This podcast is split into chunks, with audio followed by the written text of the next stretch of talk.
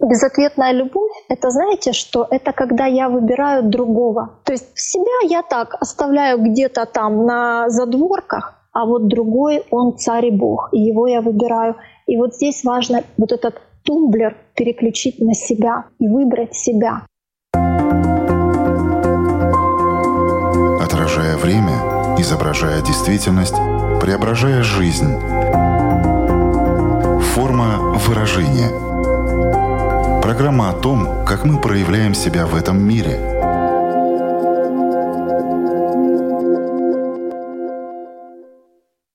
Здравствуйте! Меня зовут Александра Плотникова. В эфире Латвийского радио 4 программа «Форма выражения». Приветствую вас также, если мы встретились с вами на одной из крупнейших платформ подкастов. Сегодня будем говорить о любви, неразделенной, безответной, без взаимности – все мы знаем популярную пословицу «сердцу не прикажешь», фразу о том, что любовь — это химия. То есть все это указывает на то, что в основе влюбленности нет каких-то объективных рациональных причин. И это понятно. Ты влюбляешься, очаровываешься человеком и порой даже объяснить не можешь, почему тебя так и тянет к нему магнитом. В тот момент вполне вероятно ты не знаешь, что этот человек испытывает к тебе. И это одна история. И совсем другая начинается в тот момент, когда ты знаешь, что по ту сторону твоей любви живет нелюбовь о том, что происходит дальше, почему люди начинают пытаться заслужить любовь, стать идеальным партнером, тратят на это время вместо того, чтобы двигаться дальше. Обсудим с сегодняшним экспертом программы. С нами на прямой связи из Украины практикующий психолог, сертифицированный гештальт-терапевт Инна Велигурская. Здравствуйте. Здравствуйте, Александра. Очень рада быть сегодня с вами. Форма выражения. Безответная любовь – это история про любовь или про что-то другое? Вы знаете, это сложно назвать любовью. К сожалению, в нашем искусстве, телевидении, книги, спектакли, везде нам преподносят несчастную любовь как единственно возможный вариант любви. То есть, если нет страданий, то это явно не любовь. Такой вывод мы можем сделать, глядя на искусство. Хотя если говорить с точки зрения психологии, то любовь — это активная заинтересованность в жизни и свободном развитии объекта любви. Это называется любовью. Все, что связано со страданиями, негативными переживаниями, постоянными и хроническими, это зависимость. И на самом деле не всегда просто отличить одно от другого, учитывая то, что большинство людей вырастает в обстановке, где редко видит нормальное, здоровое отношение. Поэтому человек очень часто принимает за любовь то, что ей не является. И вот как раз про безответную любовь я бы сказала, что это один из ярчайших примеров такой эмоциональной зависимости. Я хочу здесь уточнить один момент. Я вас спросила про безответную любовь, и ваш такой первый ответ, вы назвали ее несчастной любовью. Она всегда несчастная. Смотрите, здесь есть два варианта. Когда человек влюблен безответно, и эта любовь его наполняет и делает счастливым. Но таких вариантов, к сожалению, очень мало. А, я знаю, что есть такие деятели искусства, которые сублимировали эту энергию любви в свое творчество, но при этом были они счастливы или несчастны, мы не знаем. Лично я в своей жизни не встречала примеров, когда человек любит безответно и при этом счастлив. Если мы говорим сейчас не про детско-родительские отношения, а про партнерские.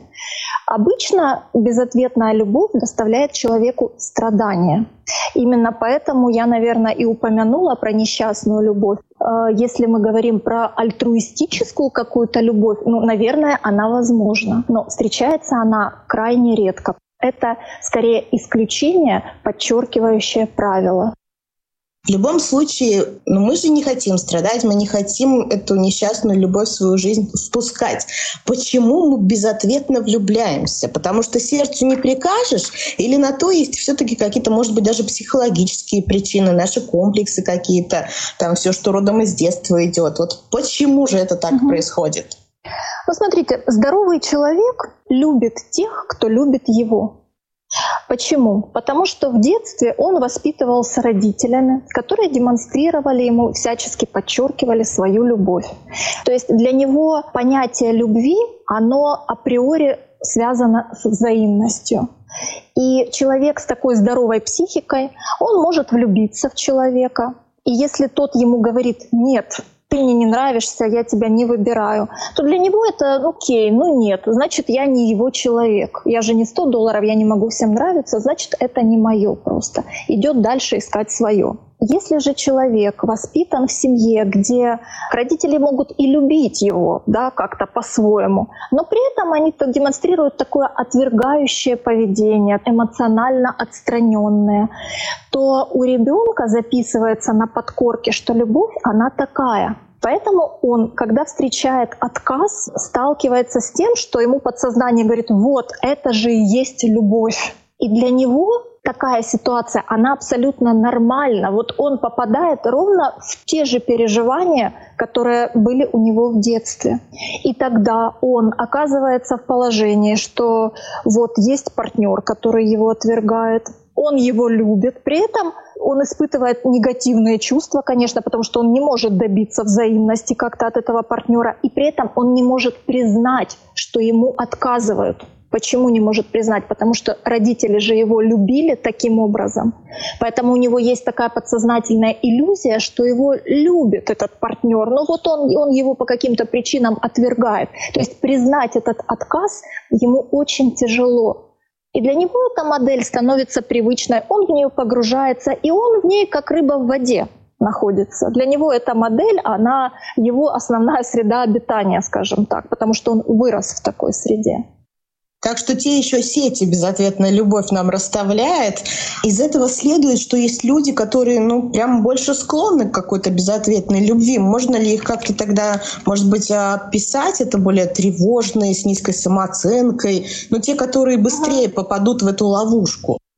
Да, есть, конечно, люди. Э, первое, это вы уже упомянули, это низкая самооценка. Это когда человек считает себя несколько недостойным любви, и тогда он будет выбирать подсознательно тех партнеров, которые ему будут это подтверждать. Говорит, что да, ты не подходишь, да, ты не устраиваешь, ну вот не мое. Ну как бы мир нам отражает всегда то, что мы о себе думаем. Поэтому это неизбежно. А, Еще есть такое понятие, как э, привычка страдать. Опять же, если человек привык страдать, вот для него родители страдали, он видел, что жить это трудно, тяжело, отношения, они доставляют в основном страдания, конфликты, разборки. Естественно, он опять же будет выбирать подсознательно такую же модель. Также может этому способствовать, если человеку некомфортно в состоянии одиночества. Вот если ему плохо, он не может быть один. Настолько некомфортно ему самому с собой, неинтересно. Его жизнь кажется пустой, и хочется ее кем-то заполнить.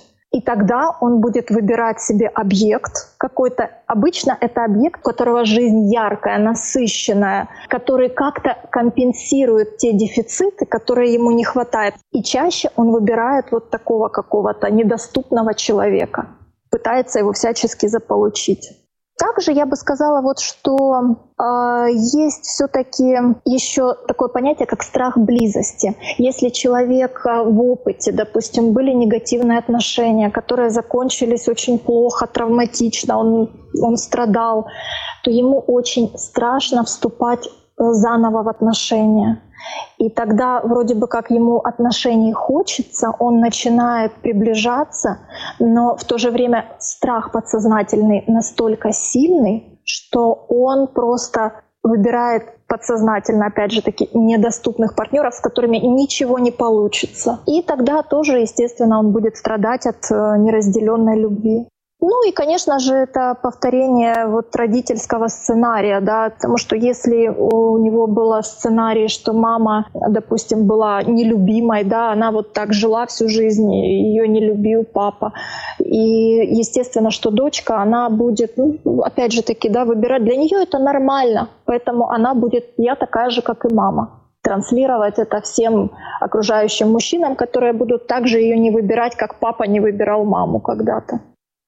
Спасибо за такой исчерпывающий ответ. Я думаю, что многие могли распознать себя э, в этих ситуациях. Но вот когда готовилась к программе, нашла такую информацию, что согласно исследованиям, больше безответной любви подвержены люди в возрасте от 16 до 20 лет. Согласны ли вы с таким мнением? Да, нет, почему? Ну, здесь я бы говорила про подростковый возраст. Это не обязательно с 16, это, возможно, и раньше. А, до 20, наверное, да. Почему? Потому что у подростков крайне неустойчивая самооценка. Они очень нестабильны эмоционально. У них только она формируется, эта самооценка. Они еще не знают, какие они они очень такие шаткие в этом мире, им очень нужно за что-то зацепиться. В то же время они настолько боятся отвержения, потому что не уверены в себе, и для них вступить в реальные какие-то отношения — это прям сложно. Почему ну, в основном подростковый возраст характеризуется наличием кумиров? Здесь подросток ничем не рискует. Он не рискует предъявляться, он не рискует быть отвергнутым.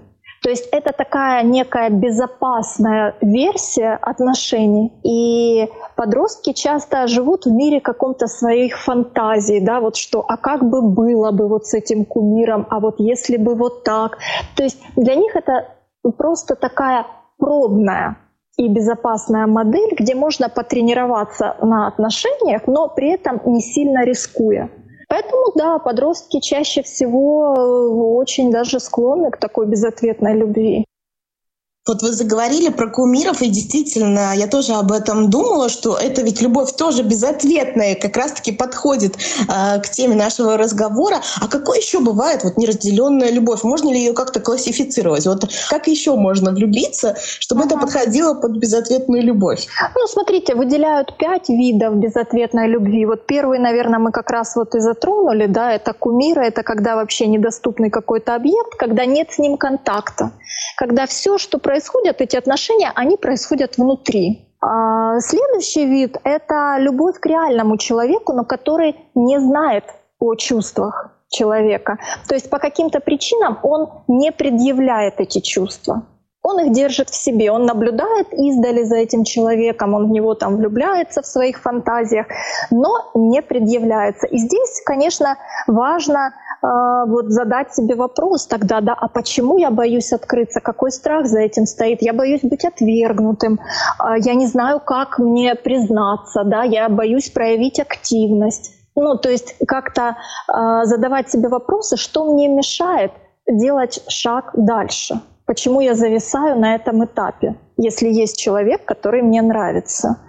А третий вид — это любовь к человеку, когда признались, но он не ответил взаимностью. И здесь, конечно, очень травматичное переживание испытывает человек. Это отвержение, а, крушение надежд, э, безысходность и, ну, соответственно, падение самооценки. На самом деле это действительно очень сложное переживание, отвержение. И здесь человек, можно сказать, даже ну, проживает какую-то утрату, да, потому что ну, вот были планы, были надежды, он себе рисовал это так. И опять же, да, здесь играет роль вот насколько стабильна его самооценка. Потому что если она очень стабильна, и он в себе уверен, то для него это не будет такой уж травмой. То есть он понимает, что, ну, правда, я не могу всем нравиться, это не мой человек. Но если у человека очень шаткая такая самооценка, если ну, для него отношения это тоже некоторый способ самоутвердиться, да, для него было очень важно это признание, то он получает огромную травму в этом месте. И ну, здесь, правда, очень сложно сталкиваться с такими переживаниями. А четвертый вид – это любовь к партнеру, с которым расстались, и невозможность его забыть. Вот когда всех э, следующих партнеров он сравнивает с этим, и проходят иногда даже годы, у того партнера уже там давно там семья, дети и все остальное, а этот все страдает и страдает, и он не может его забыть, вычеркнуть из жизни. Здесь очень важное есть правило – если вы расстаетесь и не можете долго забыть человека, то очень важно прекратить с ним любые контакты. Просто вот э, не следить за ним в соцсетях. Можно даже временно заблокировать, удалить, потому что чем дольше будет длиться эта зависимость, тем сложнее от нее вылечиться. И, конечно, пятый вид — это отношения, где один человек в паре любит, а второй позволяет себя любить. Очень часто бывает, что партнер знает о том, что его не любят. Он сознательно выбирает находиться в этих отношениях.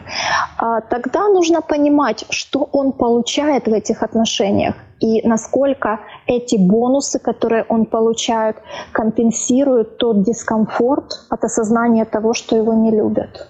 И если он, опять же таки, делает э, выбор в пользу этого бонуса, ну, тоже такое имеет место быть. Вполне возможно, что ему так комфортнее, чем вот выйти из этих отношений. Форма выражения. Напомню, что в эфире Латвийского радио 4 программа «Форма выражения». С нами на связи сегодня психолог Инна Велигурская. Мы уже рассказали о том, что из себя представляет безответная любовь, почему мы безответно влюбляемся, какой бывает неразделенная любовь и кто больше к ней склонен. Ну а теперь, Инна, переходим, наверное, к такой практической части, которая, может быть, больше всех-то интересует. Вот когда ты влюбляешься, ты еще не знаешь, как события будут развиваться дальше. Получится ли из вас пара, есть ли у вас будущее. Но если мы все-таки говорим о конкретных людях, которые э, в зоне доступа нашей находятся, но рано или поздно это понимание, оно все-таки приходит. Узнать, что твои чувства невзаимны, больно. А даже для человека со здоровой психикой, здоровыми границами все равно, да, то есть само по себе это такое ранимое событие. От чего зависит то, как мы на это реагируем и что с этим делаем дальше?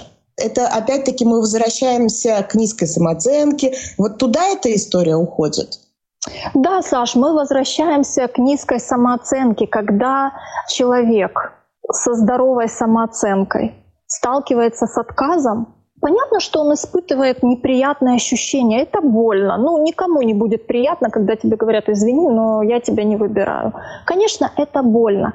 Но у него как будто бы есть стержень да, на котором он держится, и тогда, да, вполне возможно, вот здесь по краям шторм такой, да, он переживает, он расстраивается, конечно, ему некомфортно, он может там, я не знаю, месяц, там, два каких-то побыть в таких вот расстроенных чувствах, э, и потом как-то возвращается вот это равновесие. Вот как неваляшка, если ее толкнуть, да, она чуть-чуть покачалась, покачалась, и потом бац, и вернулась на свое место.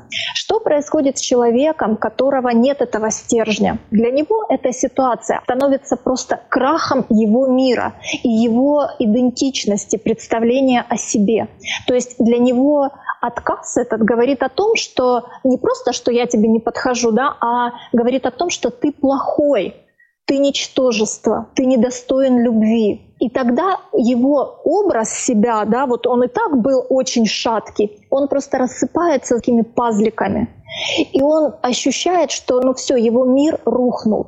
Тогда он может уходить в алкоголь, в расстройство пищевого поведения, самоповреждение. Это может доходить до суицида даже, потому что настолько его мир разрушен, он не понимает, как в этом жить дальше.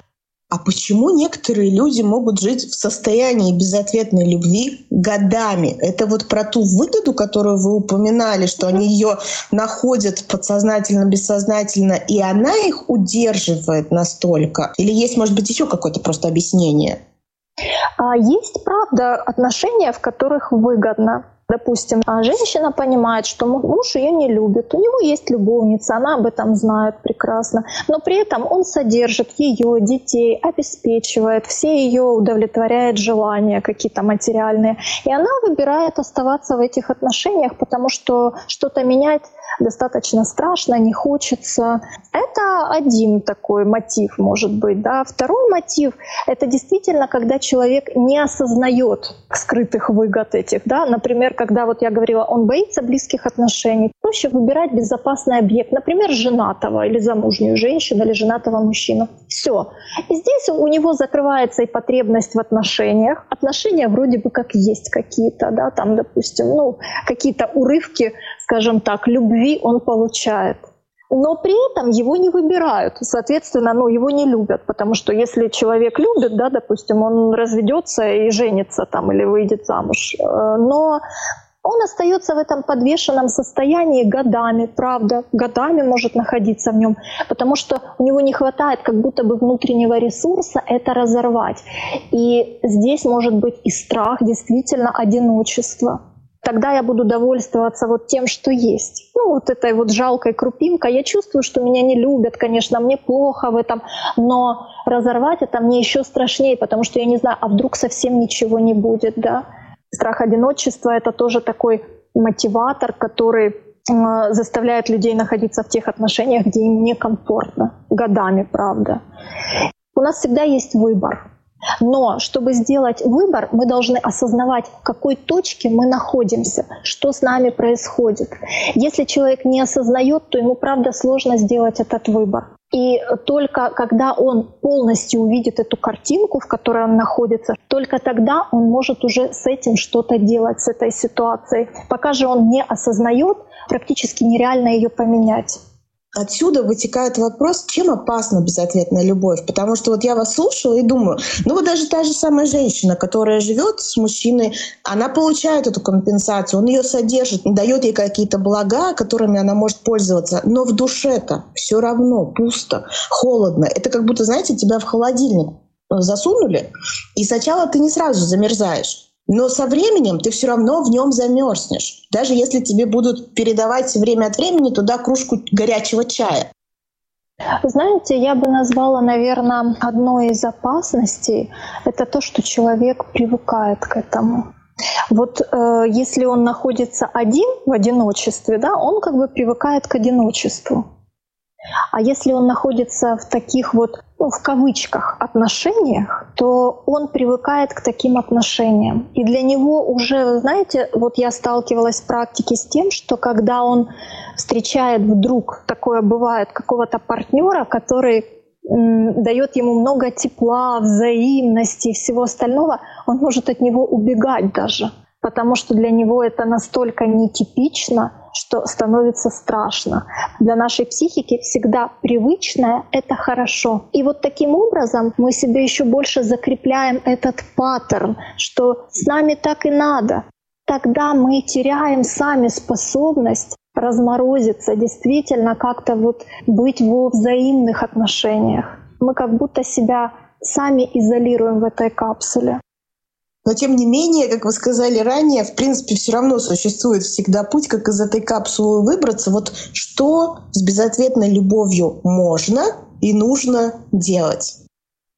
А, наверное, если говорить про какие-то механизмы, да, то, естественно, вот человек, находясь в этом состоянии безответной любви, ему важно переключить свое внимание, переключить на какие-то полезное занятие, вот как именно делали эти творческие люди. Да? Много произведений искусства созданы именно благодаря сублимации вот этой энергии безответной любви. То есть важно, чтобы эта энергия не шла на разрушение, на самоуничижение какое-то, когда человек может сидеть в соцсетях и следить за объектом своего обожания, что он, с кем он, где он, и от этого получать страдания и это переживать бесконечно. Еще хуже, когда это переходит в алкоголь, наркотики, расстройство пищевого поведения, самоповреждение, суицидные мысли. Это, конечно, вообще уже крайняя степень, где нужна помощь специалиста. Если же человек еще может себя как-то контролировать, то очень важно создать себе насыщенную жизнь. То есть, чтобы эта жизнь была наполнена теми вещами, которые приносят лично ему радость. И вот здесь я хочу перейти к главному. Главное средство — это полюбить себя, потому что если мы не любим себя сами, то нас никто не может полюбить. Всегда окружающий мир, окружающие люди нам транслируют только ту модель, которая есть у нас в голове. Если мы себя не любим, если нам с собой не интересно, вот мы свою жизнь, можно сказать так, хотим куда-то приткнуть, потому что в ней как-то так тоскливо, невыносимо. Какому партнеру это нужно? Никакому не нужно. Каждый хочет, чтобы рядом с ним был самодостаточный человек, который излучает какие-то позитивные эмоции — а не каких-то страданиях сидит и в неинтересной жизни, и ищет, где бы ему стать таким вампирчиком, присосаться к чьей-то жизни и жить такой интересной жизнью, но не своей. Поэтому вот э, первый шаг — это узнать себя, заинтересоваться вообще собой, а какой я, а что мне интересно, чем мне нравится заниматься, как я люблю отдыхать и развлекаться, без привязки к кому-то другому. Вот просто научиться чувствовать себя комфортно в одиночестве. Безответная любовь — это, знаете, что это когда я выбираю другого. То есть себя я так оставляю где-то там на задворках, а вот другой, он царь и бог, и его я выбираю. И вот здесь важно вот этот тумблер переключить на себя и выбрать себя прежде всего. И когда человек выбирает себя, когда его жизнь становится яркой, интересной, насыщенной, когда он занимается любимым делом, когда у него есть друзья, у него есть увлекательное хобби, у него не будет никакой безответной любви, потому что он будет в любых отношениях выбирать себя. И тогда, если человек его не выбирает, он будет смотреть, говорит, ну ок, значит не мое и идти дальше, потому что он выбирает себя. Пока он не выберет себя, его отношения, даже если неважно, ему ответит партнер на какое-то время взаимностью, это все равно путь к эмоциональной зависимости. Не будет он счастлив в тех отношениях, пока он не выбрал в них себя. В этой связи хочу уточнить про ревность. Это неотъемлемый такой попутчик безответной любви или все-таки порой проходит как-то и без нее? Вот просто какую роль играет ревность э, в рамках безответной любви? Знаете, ну, относительно здоровой э, модели безответной любви и ревности может не быть. Это когда, как я говорила про такой некий альтруизм, когда я счастлива от того, что моему любимому человеку хорошо, даже если он с другим, даже если он на другом конце света, и мы с ним никогда больше не увидимся.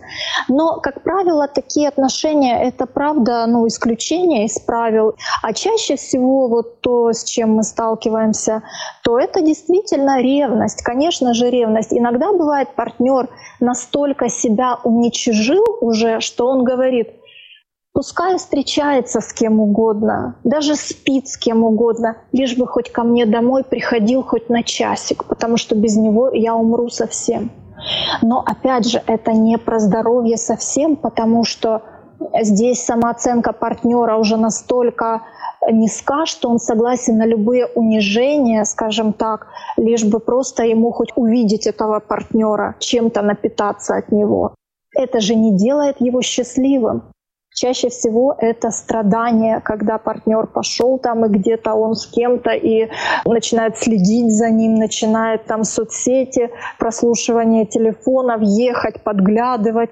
Но это э, не про здоровые отношения, опять же таки, потому что ну, там, где есть доверие, таких моментов быть не может, в принципе не может, потому что э, люди честно говорят о том, что происходит у них. Да? Если я не могу, допустим, отпустить своего партнера спокойно, то я должна себе задать вопрос, а что происходит со мной?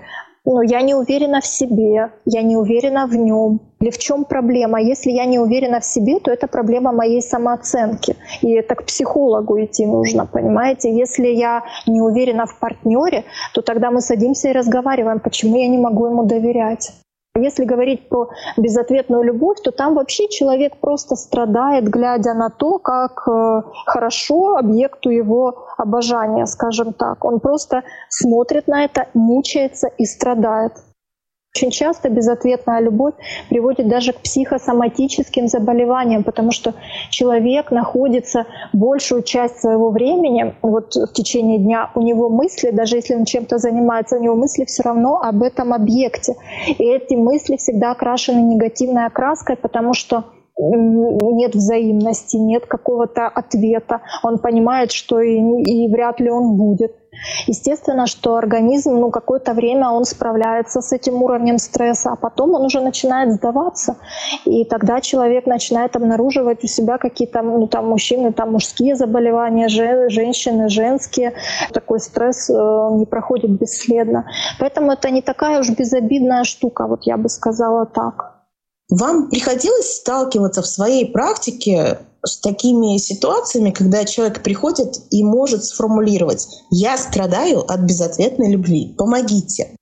Да, бывает, что человек это осознает, а, но чаще, конечно, люди приходят э, с проблемой, что вот в отношениях я партнеру все, а он мне ничего. И здесь, конечно, важно разбираться насколько это соответствует реальности. Если человек, он не состоит в отношениях, он говорит, что у меня есть э, чувства, но другой не отвечает на эти чувства, то здесь намного проще все.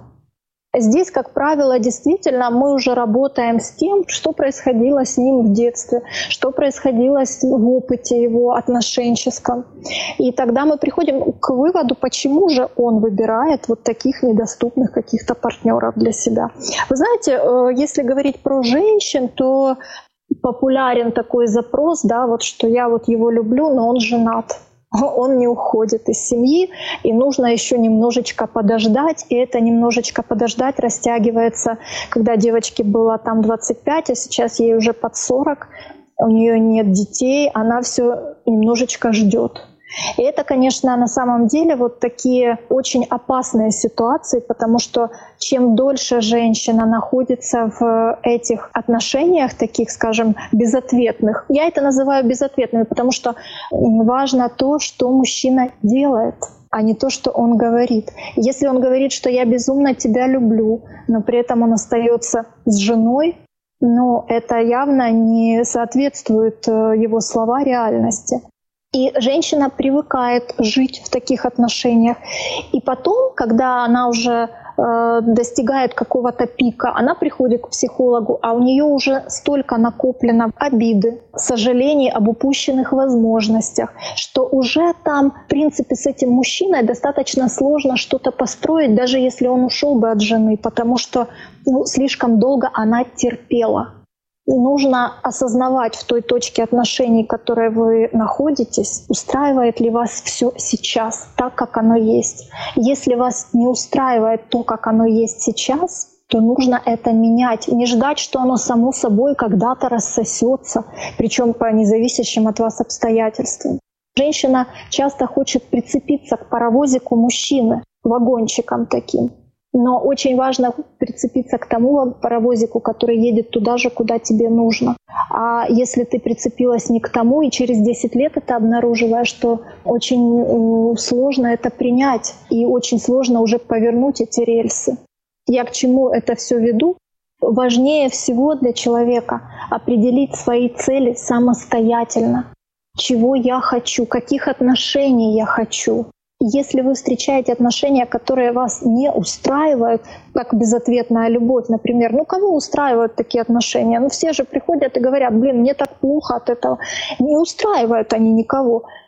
Отказываться, выбирать себя в этих отношениях. Я выбираю себя, и тогда либо ты выбираешь меня, либо нам не по пути. Все, два варианта остается. Но бывает, что влюблены в вас безответно, вам это становится известно, ну или вы просто ну, по всем признакам это понимаете. Вот что делать? Потому что это тоже такая достаточно трудная ситуация. Начинаются и манипуляции порой. А иногда говорят, вот ты вроде ответил, что я тебя не люблю, я не могу с тобой построить и не хочу никакие отношения, но человек не воспринимает это до конца, он все равно пытается на что-то еще надеяться, какие-то поступки совершать, чтобы завоевать этого человека и так далее. Вот что делать, если вас влюблены безответно? Что нужно говорить, что нужно делать, как себя вести? А, если вас влюблены безответно, конечно, может возникать и чувство вины, неловкости, дискомфорта, какой-то даже агрессии, ярости. И еще может такое возникать чувство превосходства легкого. Ну, потому что вот как бы э, влюблен человек, а я не могу ответить ему. И важно в этом всем не поддаваться ни на какие манипуляции, вот не чувствовать, что вы должны ответить, просто прислушаться к себе, хочу ли я отношений с этим человеком или нет. Вполне бывает такое, что я пока не знаю вообще, да, хочу я отношения или нет. Мы познакомились, мы недавно общаемся, и тут человек уже начинает настаивать от секса до совместного проживания, а я вообще не готова, я тебя не знаю еще, да, мы по сути там пару раз в кафе пообщались. И тогда важно понимать, что со мной происходит, и озвучивать это партнеру. Если это, например, да, временная моя какая-то неготовность, то я так и говорю, что извини, дорогой, но мы с тобой пока недостаточно для этого знакомы. Мне нужно время тебя узнать. Я не знаю, захочу ли я с тобой отношений. Если же вы уже узнали человека достаточно, либо он вам вообще не нравится просто изначально, и вы понимаете, что ну, у вас никогда ничего не будет, неважно даже по каким причинам, здесь важно озвучить четко и понятно. Нет, у нас не может быть отношений. И здесь вы даже не обязаны объяснять, почему. Если вы хотите, вы можете, но это точно не ваша обязанность. Достаточно того, что вы этого не хотите. То, что делает человек после этого, постоянно достает вас звонками, там где-то встречает, еще что-то делает, это уже полностью его ответственность. После того, как вы озвучили слово «нет», вы себя всю эту ответственность сняли. Дальше это уже его становится проблемой.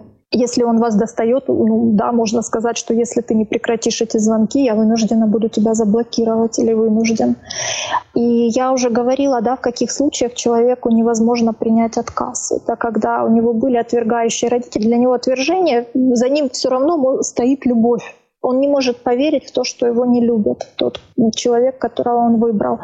Поэтому важно понимать, что вашей ответственности в этом нет. Это не вы плохо сказали, не вы плохо донесли, не вы виноваты, что он в вас влюбился, не вы виноваты в том, что он страдает. Вы свободный человек, и вы имеете полное право сказать нет. Причем вы имеете полное право сказать нет на любой э, стадии, скажем так, знакомства. С другой стороны, очень часты, правда, вот эти случаи, ну ты же мне дала повод, ну ты же принимала цветы, ну ты же там соглашалась ходить в рестораны. Вот важно не вестись на вот эти манипуляции. Да, я принимала цветы, потому что это подарок был твой. Да, я соглашалась, потому что мне было интересно. Ну, то есть это ни к чему вас не обязывает. И, пожалуйста, не позволяйте этим манипулировать. И знаете, если вы будете внутри себя тверды, спокойны и четко доносить до человека слово «нет», поверьте, он очень достаточно быстро от вас отстанет, потому что эти люди очень хорошо считывают колебания. Если вы сами чувствуете свою вину, неуверенность в своем отказе, они будут считывать это, и тогда прямо могут преследовать. Но если вы внутри себя будете уверены и тверды, то поверьте, это очень быстро человеку станет доступным для понимания. Да, это очень ценно, все то, что вы сейчас сказали. Разбирайтесь в том, что происходит, потому что, возможно, вы просто не осознаете, почему складываются такие отношения, но специалисты могут э, в этом помочь и наладить вот эту вашу жизнь, качество вашей жизни И все-таки пускай в вашей жизни место будет взаимной любви. Напомню, что сегодня с нами была практикующий психолог, сертифицированный гештальт-терапевт Инна Велигурская. Огромное вам спасибо за этот очень интересный, познавательный и ценный разговор. Спасибо, Александра. Я тоже очень рада, что была с вами. И я надеюсь, что нашим слушателям это поможет разобраться немножечко в себе и сделать какие-то правильные выводы, принять правильные решения. Я тоже на это очень надеюсь. Я надеюсь, что мы, дорогие радиослушатели, встретимся с вами через э, неделю на радиоволнах или на крупнейших платформах подкастов. Это Apple, Spotify, Google подкасты, CastBox и Яндекс Музыка. Выбирайте место встречи, ну а мы будем выбирать э, темы ровно 7 дней, и мы встретимся опять. Пока-пока. Отражая время, изображая действительность, преображая жизнь. Форма выражения. Программа о том, как мы проявляем себя в этом мире –